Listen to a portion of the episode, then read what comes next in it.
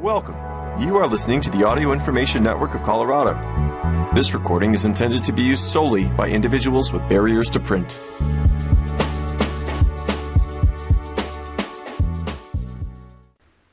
Hello, and welcome to the Black Experience Hour, a weekly program bringing you news and opinion pieces from a variety of sources. This is being recorded on the 5th of May for the listening week that begins the 6th. Your reader's name is Susan Shirey.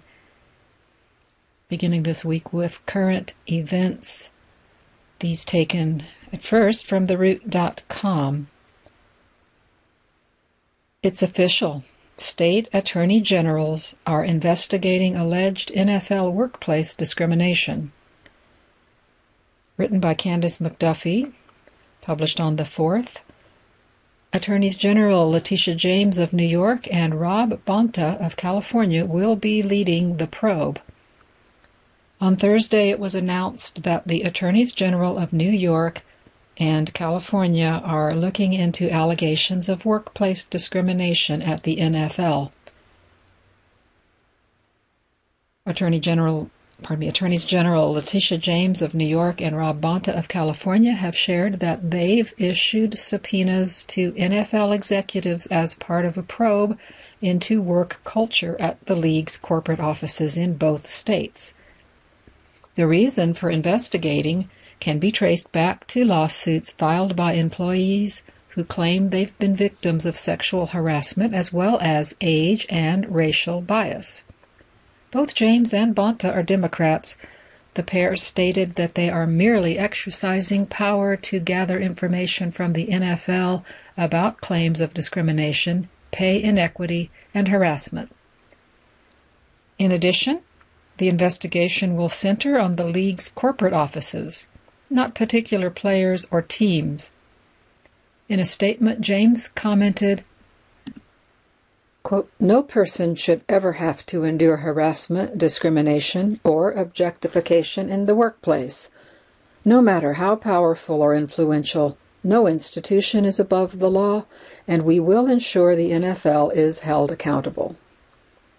Bonta added, California will not tolerate any form of discrimination. We have serious concerns about the NFL's role in creating an extremely hostile and detrimental work environment. No company is too big or popular to avoid being held responsible for their actions. In 2022, the New York Times released a story that outlined accusations of gender discrimination from more than 30 women who are former NFL employees. Behind the Netflix picket line, black writers have a lot to say about pay. The Root went to the Netflix picket line to ask black writers what they wanted from the ongoing WGA strike. Written by Jessica Washington, published on the 4th. The early 2000s are back, and we're not talking about choker necklaces. Hollywood writers are back on strike demanding fair pay and better working conditions. The strike began on Tuesday after contract negotiations failed, effectively calling lights out on major films and television productions nationwide. The strike didn't come out of nowhere. For years, screenwriters have complained that the pivot to streaming made by television and film executives decimated pay for writers and had disastrous impacts on working conditions. Several notable black celebrities and writers have spoken out to support the strike, including Quinta Brunson, Yvette Nicole Brown, Ashley Nicole Black, and Sherri Shepherd, who spoke to The Root about her support. While many of the writers' demands are race neutral on their face, that clearly hasn't stopped black writers and celebrities from throwing their support behind the strike. The Root decided to visit the picket lines to see why black writers are pushing pause and what they hope to achieve once the dust clears. No Netflix, no chill. It's time to pay your bills. Dark clouds hung over the dozens of WGA writers and their supporters lining the sidewalk outside of Netflix's Manhattan office. chants of no Netflix, no chill, it's time to pay your bills, echoed throughout the crowd as cars blared their horns in support. We're doing this for everybody, says Takara Millar, a writer for The Problem with Jon Stewart.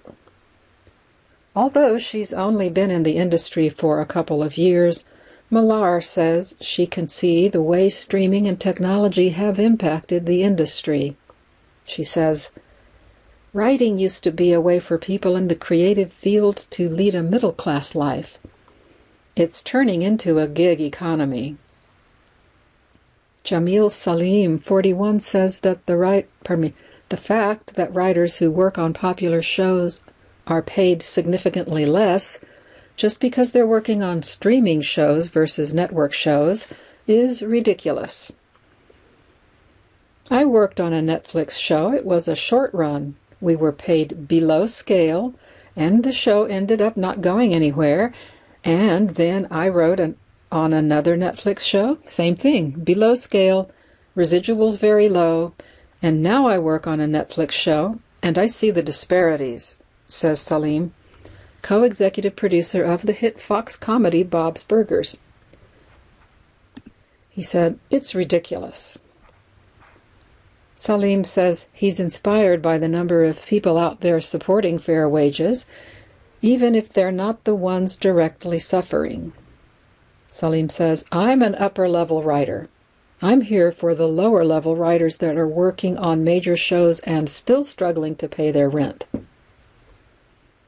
The rampant usage of mini rooms, M I N I, mini rooms, which are small writers' rooms often used to develop a series, is another problem for black writers who tend to have fewer connections. With these short seasons and mini rooms, it's harder for those people moving to LA with the dream to get in there because a lot of the slots are going to nepotism hires, says Salim. Limiting mini rooms are a crucial part of the union's demands. Are black writers getting paid enough to write black stories? Ekwa Msangi, a feature film writer in her 40s, says that in the wake of George Floyd's death, the industry started to greenlight more projects about people of color, but that didn't equate to fair wages. There's so many more films and shows that feature black, brown, indigenous, women, LGBTQ plus people, and I think people have made the right steps in hiring us, says Msangi. But then they're not paying us what we deserve and what we can actually live on. Black writers talk supporting their families. A common theme among the black writers we spoke to was that many black screenwriters support their families back home with salaries that are barely enough for themselves. For black writers, your dollar has to stretch a lot more, says Randall Otis, a writer for The Daily Show. Because the net worth of your family, your immediate family, your extended family, a lot of the money you make personally goes to support a lot more people. Getting a fair wage is even more critical when the dollar has to stretch that much further. Millar shared similar sentiments and said, A lot of black people were not just supporting ourselves, we're supporting our family as well. What do the networks have to say about the strike? It probably won't shock you to learn that the major networks and streaming services like Netflix have a different view of the writers' strike. In a statement to The Root, the Alliance of Motion Picture and Television Producers claimed that they'd offered a generous package in the negotiations to the WGA and were willing to improve the offer if the union dropped some of their sticking points. The AMPTP member companies remain united in their desire to reach a deal that is mutually beneficial to writers and the health and longevity of the industry and to avoid hardship to the thousands of employees who depend upon the industry for their livelihoods, wrote the Alliance of Motion Picture and Television Producers in a statement. Why the new contract needs to fit the times. Otis sees the strike very differently. It seems like a very simple classic tale of business owner versus the worker and them trying to hold a disproportionate unfair share of the profits, he said. For context, Reed Hastings, the CEO of Netflix, where the protest was being held, will reportedly earn a $650,000 salary this year on top of a whopping $34 million in stock options, according to reporting from Variety. Basically, we're getting unfair contracts from these production houses, and the only way you can really express your voice and negotiate, says Otis, is by banding together with the other writers and withholding our labor. To Salim, it's obvious that the contract this time around needs to reflect the very different landscape of media ushered in by the people in positions of power. He said, I just think when that contract was first negotiated back in 07, nobody knew streaming was going to be as big as it is now, so obviously we need to rework those numbers. Editor's note The author of this story is a member of the WGA but not a part of the Hollywood Writers Division of the WGA, which is the one currently on strike. Second article on the topic from the same author, Jessica Washington, gives a little more detail. This was published on the 4th, no, pardon me, on the 5th. Black TV writer breaks down the dreaded mini rooms and why the Hollywood writers' strike matters. You want to profit off of diverse stories while not giving us a piece of the pie says Franchesca Ramsey. Thousands of WGA screenwriters are on strike throughout the country, demanding a better deal from studio executives who say they have made billions on the backs of underpaid writers. However, the strike might be hard to follow if you're not in the television and film industry.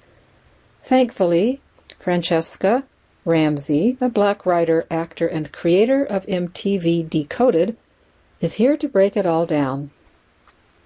Quote, the first important thing for people to understand is that the corporations that are putting out these television shows that you love and enjoy are making billions, says Ramsey, while the writers who build these worlds, create these characters, tell these stories that touch you and inspire you and make you think and make you cry, are unable to make a stable living. Pardon me, stable living. The union's demands are relatively straightforward, but some of the highlights are increasing minimum compensation, creating limits on so called mini rooms, standardizing compensation and residuals across platforms, enacting policies to combat discrimination and harassment to promote pay equity, and ensuring appropriate compensation throughout the entire pre production, production, and post-production process. While these demands mostly appear race-neutral, Ramsey says black creators have a lot to gain if they're included in the next contract. If the demands are included in the next contract. The people who do not have familial connections, the people who do not have wealth, the people who maybe don't have support systems in New York and LA, says Ramsey, those are the people who we need to fight for and more often than not, those people are coming from marginalized identities, including black people. After the death of George Floyd, film and television executives started greenlighting more projects featuring black characters and other marginalized communities, but Ramsey says that didn't equate to paying the writers fairly. If you're hiring marginalized writers, black writers, queer writers, but you're not giving them the financial support to keep a roof over their head, says Ramsey, then it's meaningless to say we're supporting diverse stories. It's clearly about money, not uplifting diverse voices, she says. Quote, In reality, you want to profit off diverse stories uh, while not giving us a piece of the pie. And we're pouring ourselves into that and making these CEOs in Hollywood millionaires the dreaded Hollywood mini rooms. One aspect of the strike that might be hard to understand from the outside is the drama surrounding mini rooms. These are smaller versions of full sized writers' rooms, used before a show has been greenlit. And the union wants some serious limits placed on them. I had a mini room for a project at Comedy Central for 12 weeks, says Ramsey. What essentially happens is you can work for 10, 12 weeks on a project at a lower rate, and then there's no guarantee that your show will even go to air. Ramsey explains that unless your show gets picked up, you're more or less screwed. If your show doesn't go to air, you are kind of stalled in your career, she says. Oftentimes, writers go up to a year between jobs. So you've now essentially put time into a project, but no one's going to see it. It is not on your resume and didn't pay you a lot of money. What do the network executives have to say? The major networks, represented by the Alliance of Motion Picture and Television Producers, AMPTP, told The Root that they're happy to offer a more favorable deal once the WGA backs off of some of their sticking points. Ramsey doesn't buy it. The whole purpose of negotiation is that the two parties come to the table with a number of options, and there's always going to be some level of give and take, she says. Pardon me. But the AMPTP did not do that on a number of our requests. They refused to even engage. They rejected certain pardon me, certain proposals outright, and they didn't even counter. And that is the opposite of what a negotiation is. Part of the frustration for Ramsey is that the networks are the ones who made the decision to pivot to streaming, and now they're falling back on it as the reason they can't pay workers a fair wage. The industry has changed, she said, but it's changed because they decided that it was going to change. We are not to be blamed for that, and we should not be punished for that while the CEOs are rewarded for our work. Also from The Root, written by Jessica Washington, published on the 3rd. The U.S. is on the brink of a financial crisis. Black Americans should be concerned. The U.S. Treasury Secretary said that the U.S. could run out of money as soon as June 1st. Here's why black Americans should care. Not to be dramatic, but hearing the news that the United States could be on the brink of a financial disaster in a few weeks was not exactly how we'd hoped to kick off the new month. On Monday, U.S. Tre- Treasury Secretary Janet Yellen announced that the United States could run out of money to meet our obligations as soon as June 1st. That means, for the first time in our country's history, we could end up defaulting on our debt, which is a big problem if you enjoy not being in the midst of another great recession.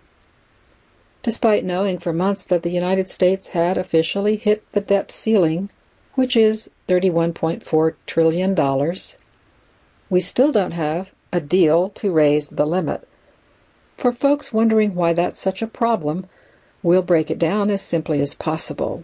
The debt limit is the amount of money the federal government can borrow to meet their existing funding obligations, including Medicare, Social Security, and loan payments.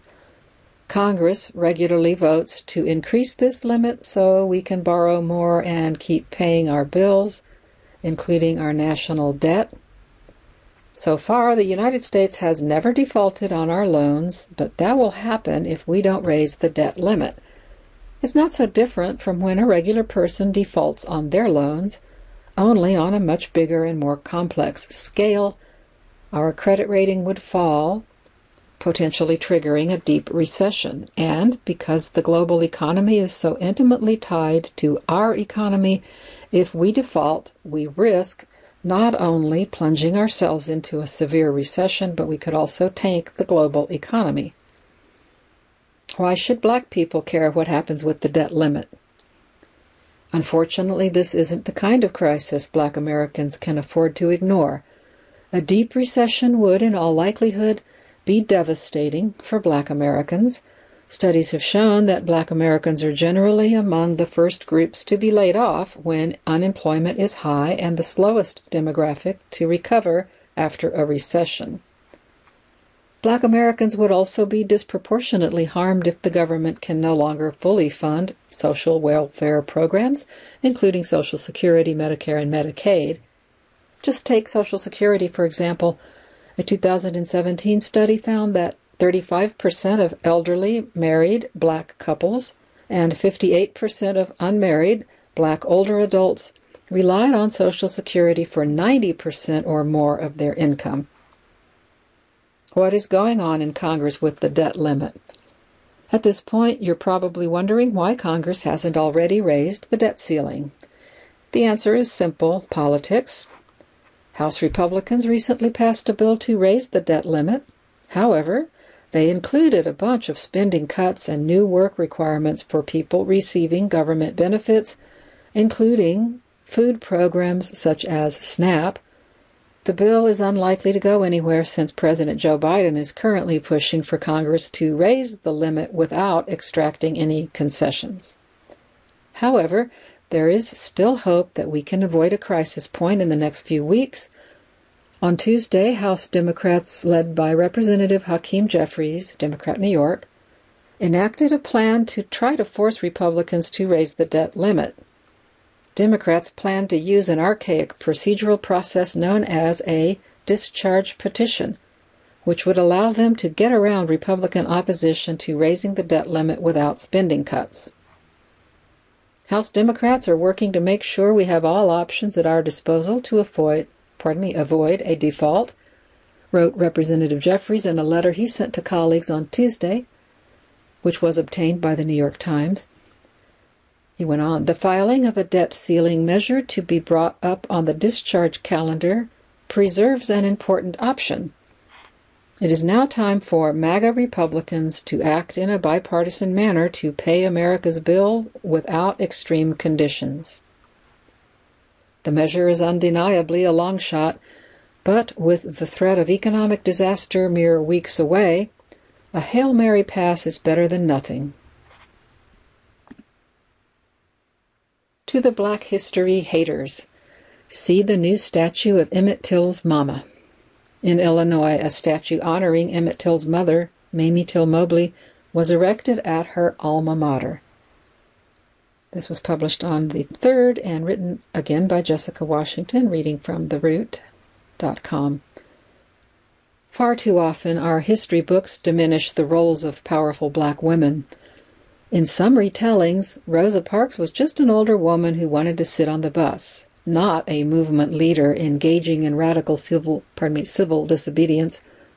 Coretta Scott King was merely a dutiful wife, not a civil rights leader in her own right. And Mamie Till Mobley was just a grieving mother, not an activist who sparked a movement. Now, Till Mobley, whose decision to let the world see her son, Emmett Till's open casket, fueled the civil rights movement, is beginning to take her rightful place in our history. Over the weekend, Argo Community High School unveiled a massive statue honoring Till Mobley. The school which Till Mobley attended is right outside of Chicago, where Till Mobley and Emmett Till lived. While many people know Till Mobley because of Emmett Till, after his death, she continued to fight for the civil rights movement. What happens to any of us anywhere in the world had better be the business of all of us, she once told a crowd as she toured the nation fighting for equal rights. The 850 pound statue, which depicts Till Mobley giving a speech, also includes a photo of Emmett Till, a 14 year old black boy who was brutally murdered by two white men who were never convicted a quote from Till Mobley hovers just above the photo of her son. It says, We are only given a certain amount of time to do what we were sent here to do. You don't have to be around a lifetime to share the wisdom of a lifetime. There is no time to waste. For Emmett Till's living family members, the tribute is incredibly touching. The effect of this memorial speaks volumes to the race issue in America the Emmett Till and Mamie Till Mobley walkway represents a welcome home to Emmett that he was not able to experience in life, said Reverend Wheeler, Jr., Emmett's cousin. In a statement, he went on, and as a beacon of hope that change is possible. The fact that the statue is outside of Argo Community High School is symbolically meaningful, says Chris Benson, president of the Till Institute. Till Mobley, a talented academic, was the first African American student at the high school to make the honor roll. Not only does the statue represent an incredibly accurate likeness, but it also represents a source of inspiration for generations at the gateway to the school where Mother Mobley was an honor student, said Benson. As a teacher for more than two decades, Mother Mobley considered her leadership in education as a high form of activism, preparing students for future challenges armed with the understanding of the sacrifices that had been made, pardon me, that had made it possible for them to succeed. The death of Carolyn Bryant, the white woman whose accusations against Emmett Till led to his death, brought the young boy's murder back into the spotlight, but this weekend's unveiling hopefully brings a positive light to the story of a black woman who turned her grief into action. It is difficult to express how we feel about the great honor Argo High School and the village of Summit have bestowed on Emmett Till and his courageous mother, Mamie, pardon me, Mamie Till Mobley, said Dr. Marvel Parker, executive director of the Till Institute. This beautiful statue stands as a memorial to her legacy of activism and her courage to let the world see what happened to her son. Next, a slightly older article from the New York Times. This was published April 26th, written by Christina Morales. Emily Meggett, matriarch of Gullah Geechee cuisine, is dead at 90. She never used a recipe in cooking, but she published a best selling cookbook that documented the Gullah Geechee food of the coastal South. Emily Meggett, a Southern home cook who never measured her ingredients or used recipes, but became one of America's most important Gullah Geechee cooks, and last year published a best selling cookbook on Gullah Geechee cuisine, died on Friday at her home in Edisto Island, South Carolina. She was 90. Her daughter, Laverne Meggett, said she died after a short illness.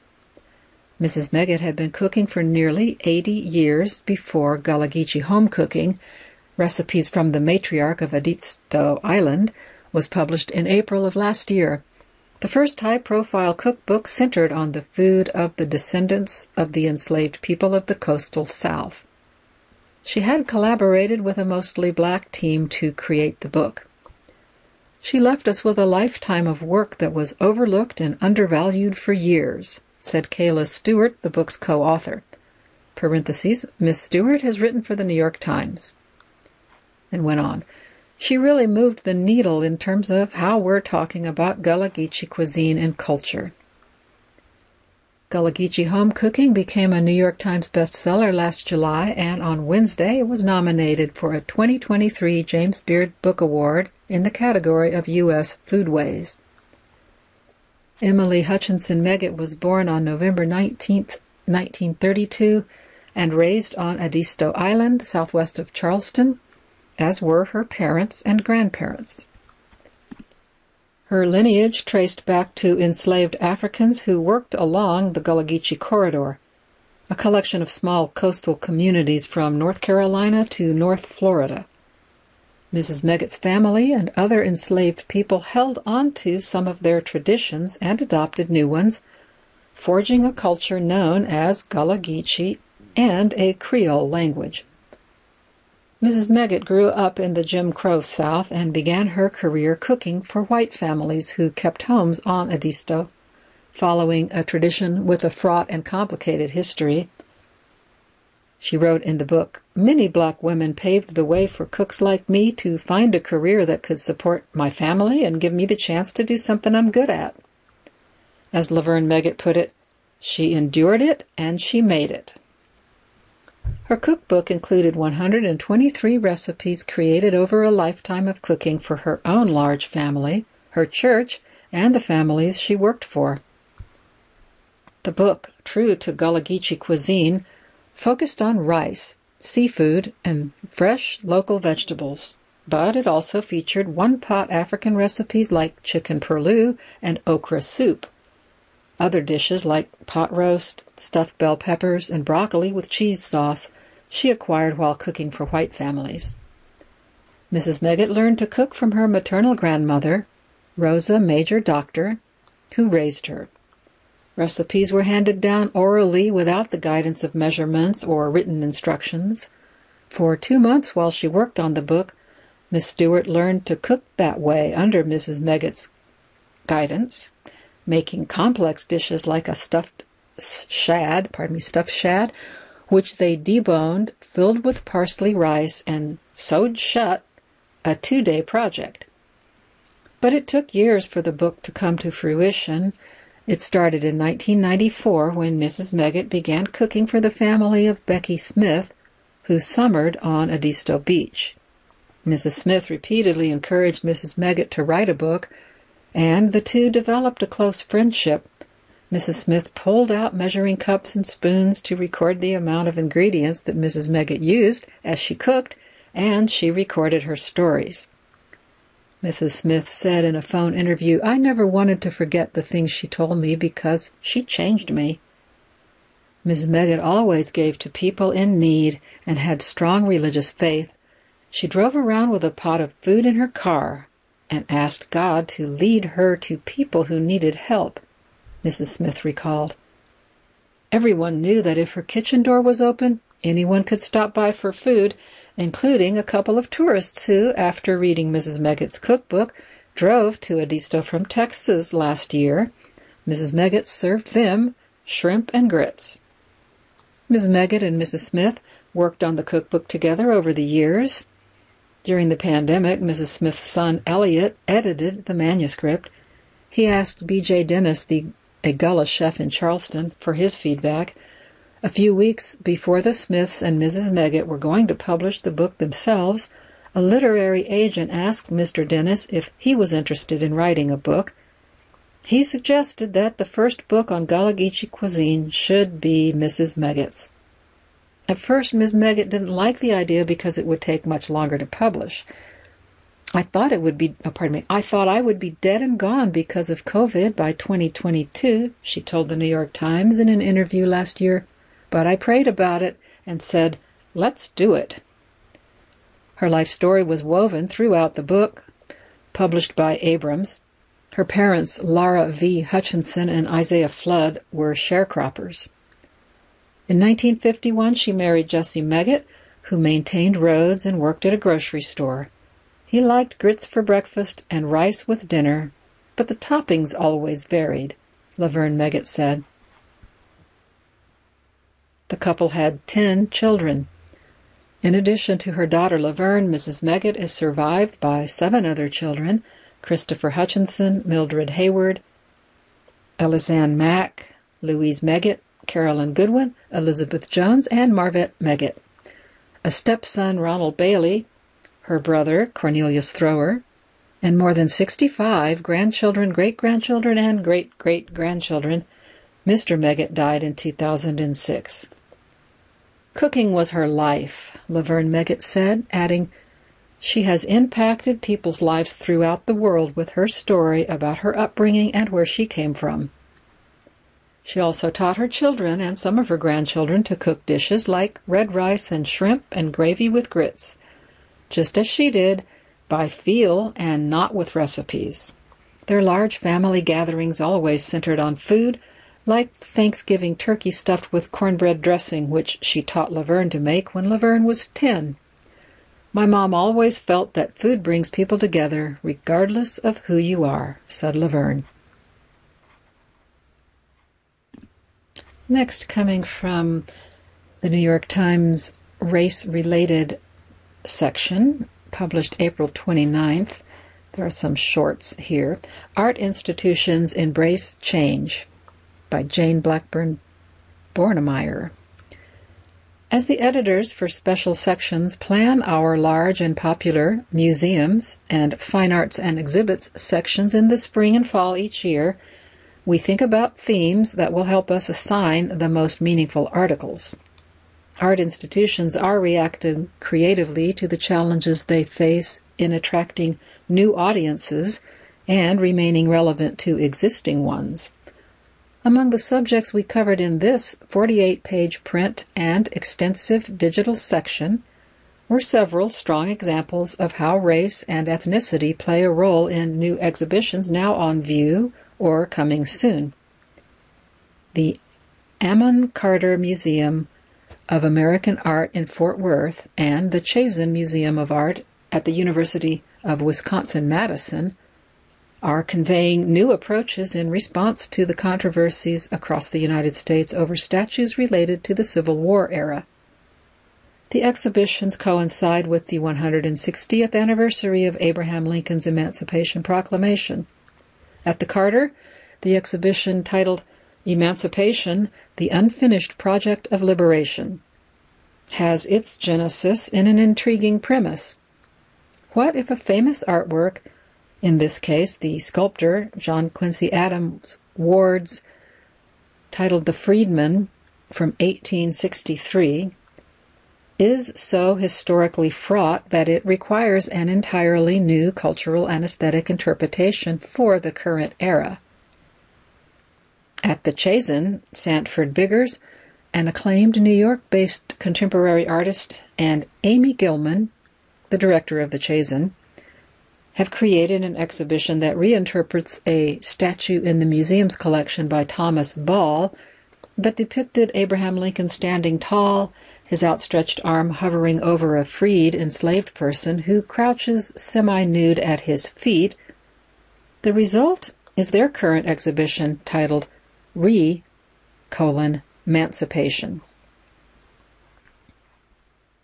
Another article recounts how museums, large and small, are doing more to focus on local communities, which are often diverse but haven't seen different cultures reflected in the art that is displayed. There is a widespread effort by museums of all types, particularly smaller museums, to increase their audiences both in the number of people and the racial and ethnic diversity. Laura Lott, chief executive of the pardon me, chief executive of the American Alliance of Museums, said in an interview for that article, she went on, they recognize that there are people in many cases who haven't felt included. We also spoke to Jessica Ware, the first black person to hold a tenured curatorial position at the American Museum of Natural History in New York, to get her perspective on what diversity can mean to a museum. She is an expert on insects, which will be the basis for a major exhibition at the museum's Richard Gilder Center for Science Education and Innovation on Manhattan's Upper West Side.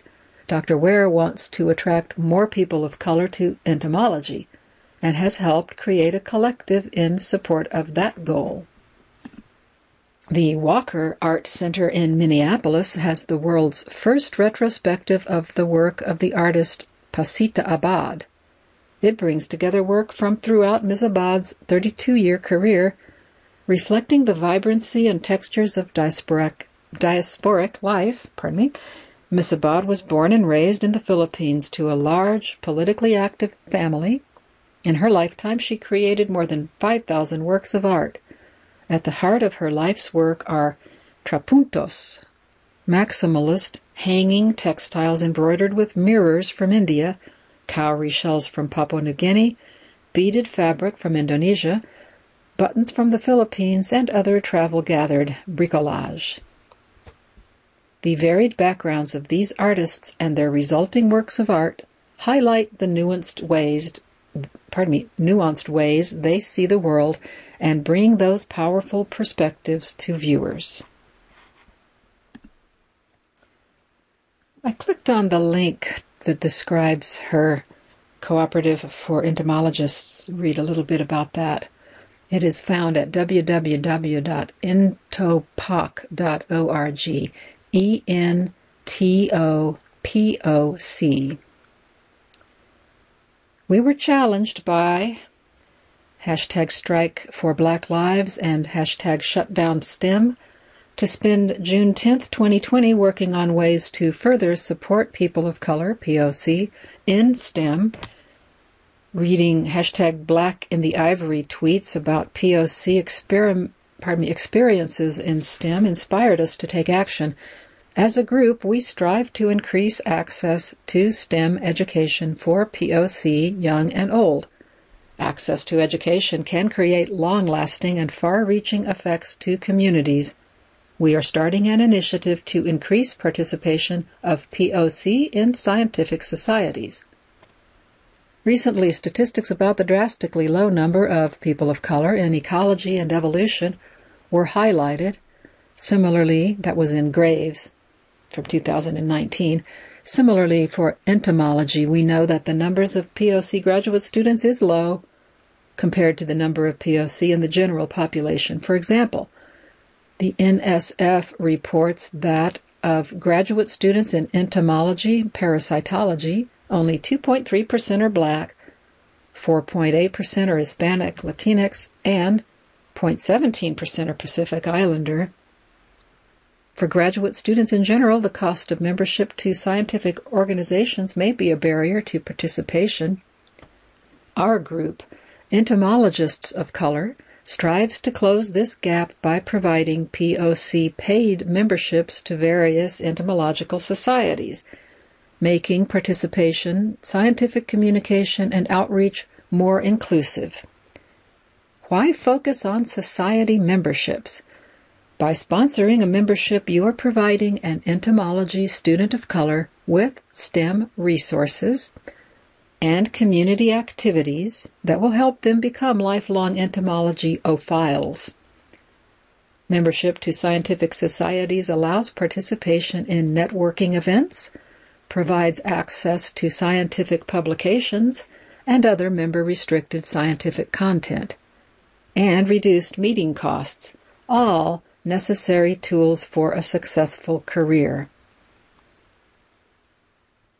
Thanks to the outpouring of support from donations, we far exceeded our initial goal of $5,000 and have raised more than $13,000.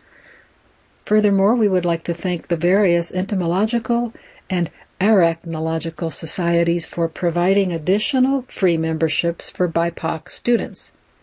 Finally, we're extremely excited to announce that 40 recipients of the ENTOPOC memberships will be attending the Entomology 2020 virtual meeting. Each student will be grouped with an entomology mentor, both of whom will attend seminars, talks, and poster sessions together.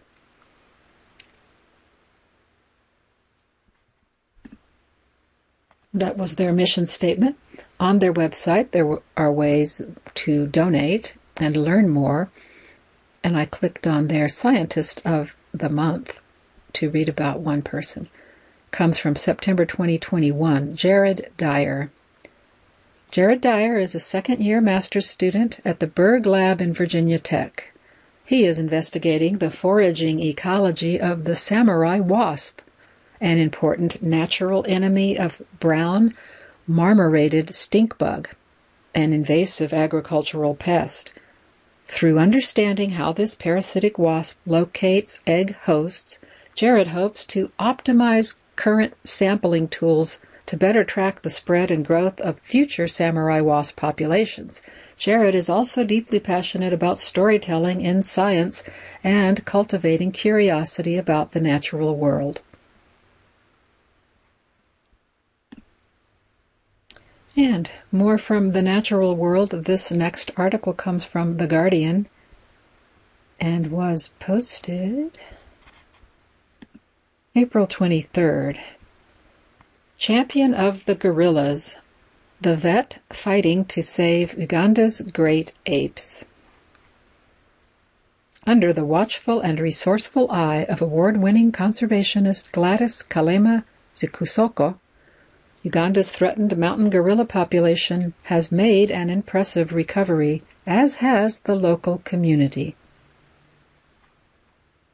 The Bwindi impenetrable forest is tucked away in a remote corner of southwest Uganda, meaning place of darkness.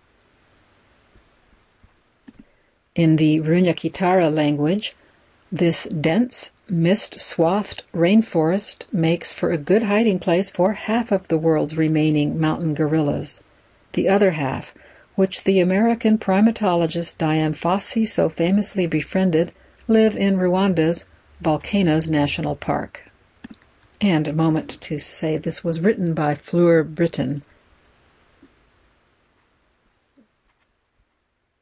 Originally for The Observer.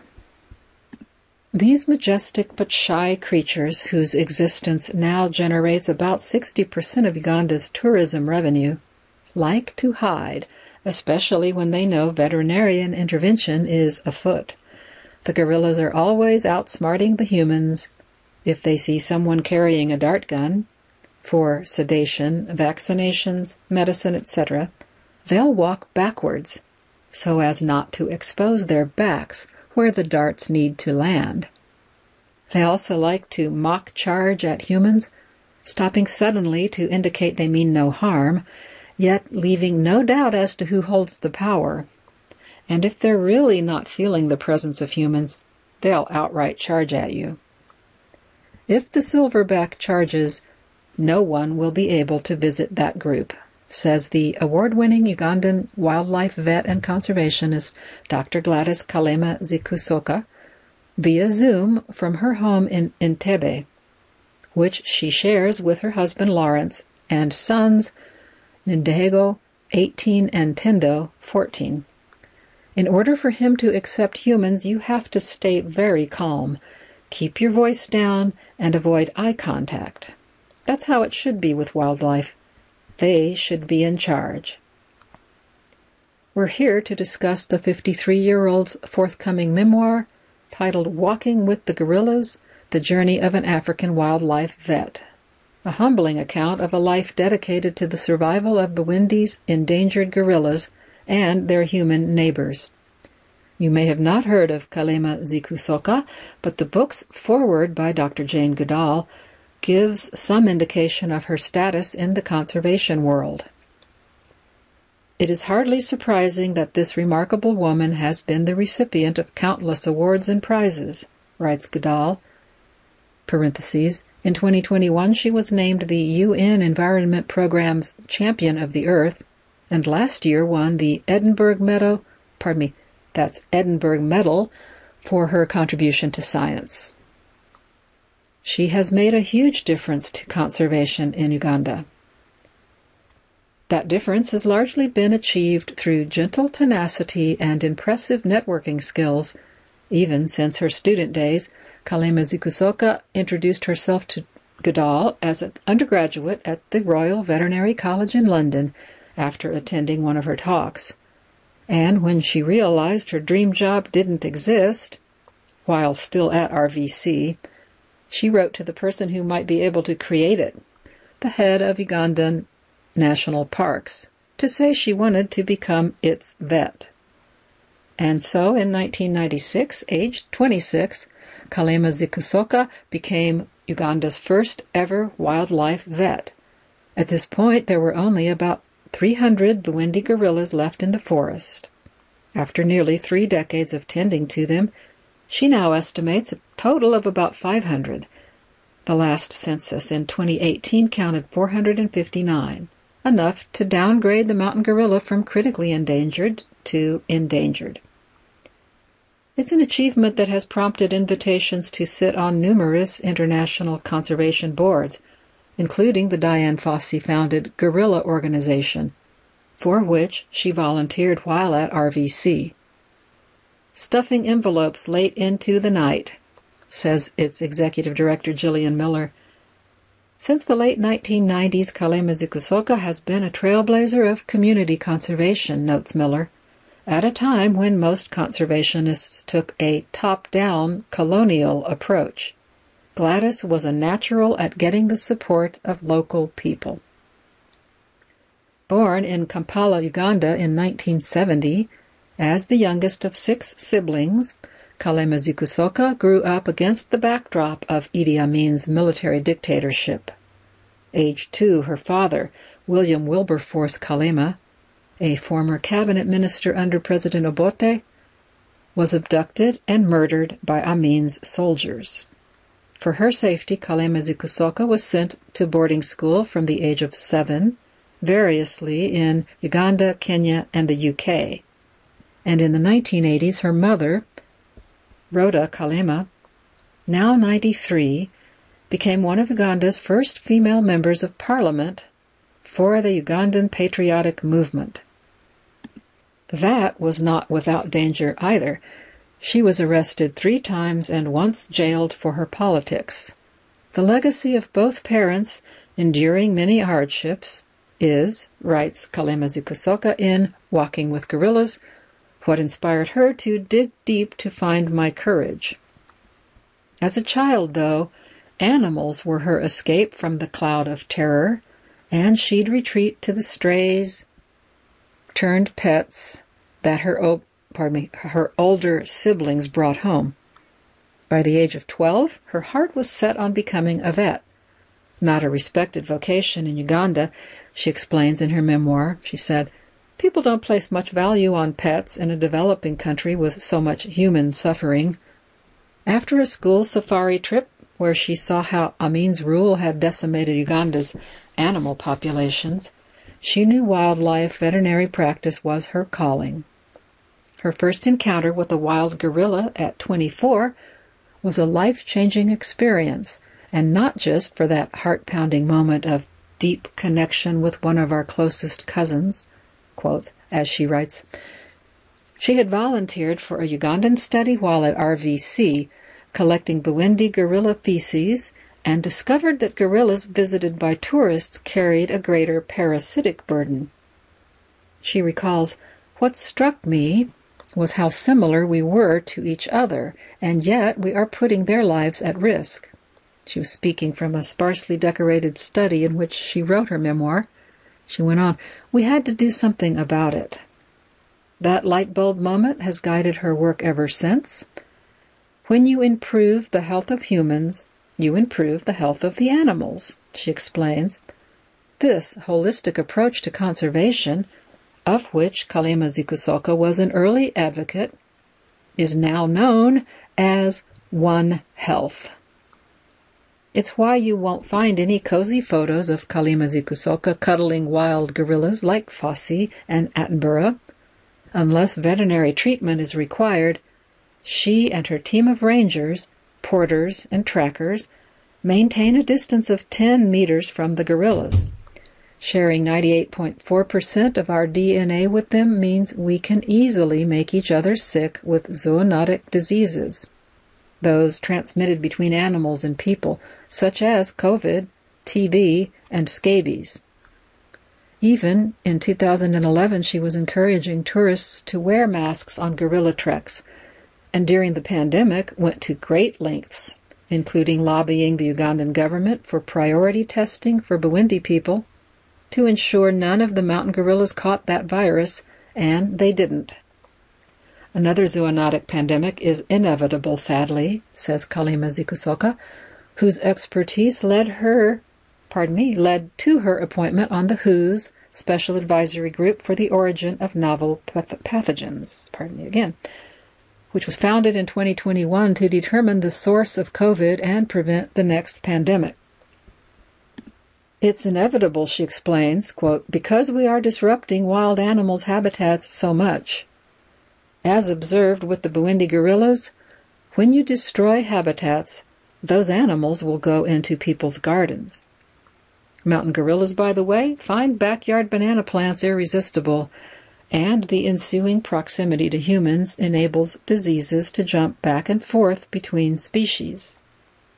While the next zoonotic pandemic could be caused by avian influenza, she thinks it will probably be caused by another coronavirus. It's the worst kind of virus. As a respiratory illness, it's highly contagious, but the majority of people don't die, so it just keeps going and going, and it's able to mutate, she says.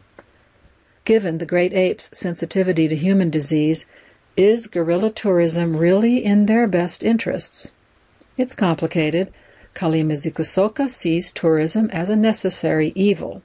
It's true, she writes, that habituated gorillas, those accustomed to humans, are more vulnerable to disease and poaching, and yet, pardon me, the mountain gorilla, where there is a thriving tourism industry, is the only gorilla subspecies whose population is growing.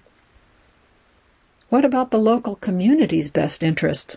There are about 100,000 people living in parishes bordering the national park. Well, it could go either way. It has over the years. After the Bwindi mountain gorilla was discovered in 1987, the early days of Uganda's gorilla tourism triggered a messy, vicious cycle. As the gorillas lost their fear of humans, quote, they'd go into people's gardens and catch human diseases. Meanwhile, driven by poverty, villagers would head into the forest to chop down wood and lay snares for bush pigs and duiker, a kind of antelope, which led to loss of habitat, gorillas being snared and people getting sick from diseased bushmeat. Plus, the locals grew resentful of gorilla tourism, knowing how much Westerners were paying and that none of it benefited them. Through Kalema Zikusoka's many bridge building interventions, that vicious cycle has been transformed into a virtuous one, with several programs being expanded to other parts of Uganda and beyond. In 2003, she founded Conservation Through Public Health, CTPH, an NGO through which she could fundraise and still run One Health programs in Bwindi. She recruited her husband, a Ugandan telecoms entrepreneur whom she'd met while studying for her master's at North Carolina State University, as treasurer, and her former research assistant, Stephen Rubanga, as secretary. CTPH now has 35 employees. Instead of parachuting outsiders in, Local volunteering has been key to its success. This empowers the Bwindi people and encourages them to be stewards of their own environment. To keep gorillas away from the bananas, Kalema Zikusoka founded the Gorilla Guardians, local volunteers to herd gorillas back to the national park. Twenty years on, Bwindi's 119 gorilla guardians are a source of pride to the community, she says. And I'm going to have to cut this article off due to lack of time, but I will save it and hopefully get back to finishing this in a week or two. Thank you. That's all the time we have. Thank you so much for joining us. This was Black Experience Hour. And this final article, once again, was about Gladys Kalema Zikusoka, an award winning conservationist in Uganda. Programming from AINC is made possible from funding from the City of Thornton Community Development Block Grant. If you enjoyed this program, please register for our free services at www.aincolorado.org or by calling 303 786 7777.